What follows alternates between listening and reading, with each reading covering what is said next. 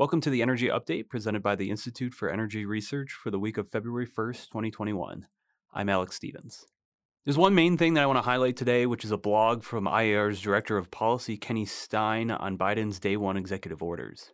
On January 20th, immediately following being sworn in, the Biden administration announced a slew of executive orders, several involving energy and environmental policy. Most headlines have focused on the Keystone XL pipeline decision and rejoining the Paris Agreement, but other actions will, over time, have a more widespread impact. The action with the most immediate result is the revocation of the Keystone XL pipeline across the US Canada border. Because the permit is purely presidential rather than an agency action, it is not required to go through any formal process. The permit revocation does not affect the parts of the pipeline that are already constructed and operating. Despite crowing by various environmental pressure groups, the permit revocation also will not have an effect on oil production from Canada.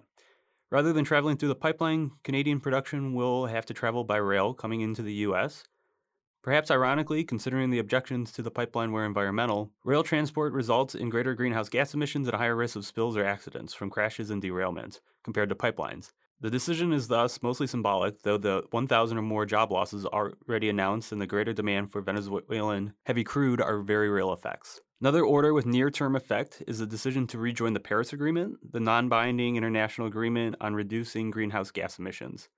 There's a 30 day waiting period to rejoin, which means the U.S. will join on February 19th. The Biden administration appears ready to continue the Obama administration's fiction that the Paris Agreement is not a treaty requiring Senate ratification. The treaty is non binding, and in any case, the Biden administration has announced no new commitments under the treaty. As a signaling effort, though, it cannot be ignored. The administration clearly intends to use the Paris Agreement as a justification for its harmful climate policies, and there remains the danger that activist judges will use the agreement as a backdoor means to impose climate regulations that cannot pass Congress. The third set of actions with near term effects impact oil and gas development in Alaska. The Biden administration has reinstated the Obama administration's withdrawal of offshore development off the north coast of Alaska. While the Trump administration did rescind that withdrawal, Low oil prices and the difficulties of offshore development in the Arctic resulted in no new activity during his term.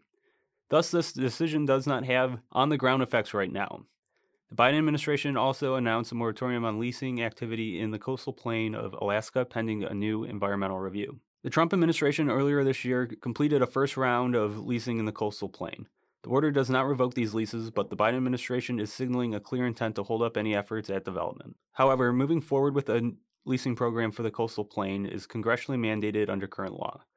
Without new action from Congress, the Biden administration cannot stonewall development forever, but regulatory tricks and delay tactics can be expected. Limiting the near term effect of this action, though, is that development activity in the coastal plain was already unlikely in the near term due to low oil prices and coronavirus weakened global demand. Any actual development activity was already not expected during Biden's term, but regulatory obstruction today can still hamper future develop- development. Kenny's blog goes on to explain a few of the long term uh, regulatory actions that have also been taken by Joe Biden's administration on day one, including the instructions to various agencies and departments to begin the process of reviewing and revising regulations and guidance. That blog post and more work from IER's staff can be found on our website, instituteforenergyresearch.org. Thank you for listening. I'm Alex Stevens.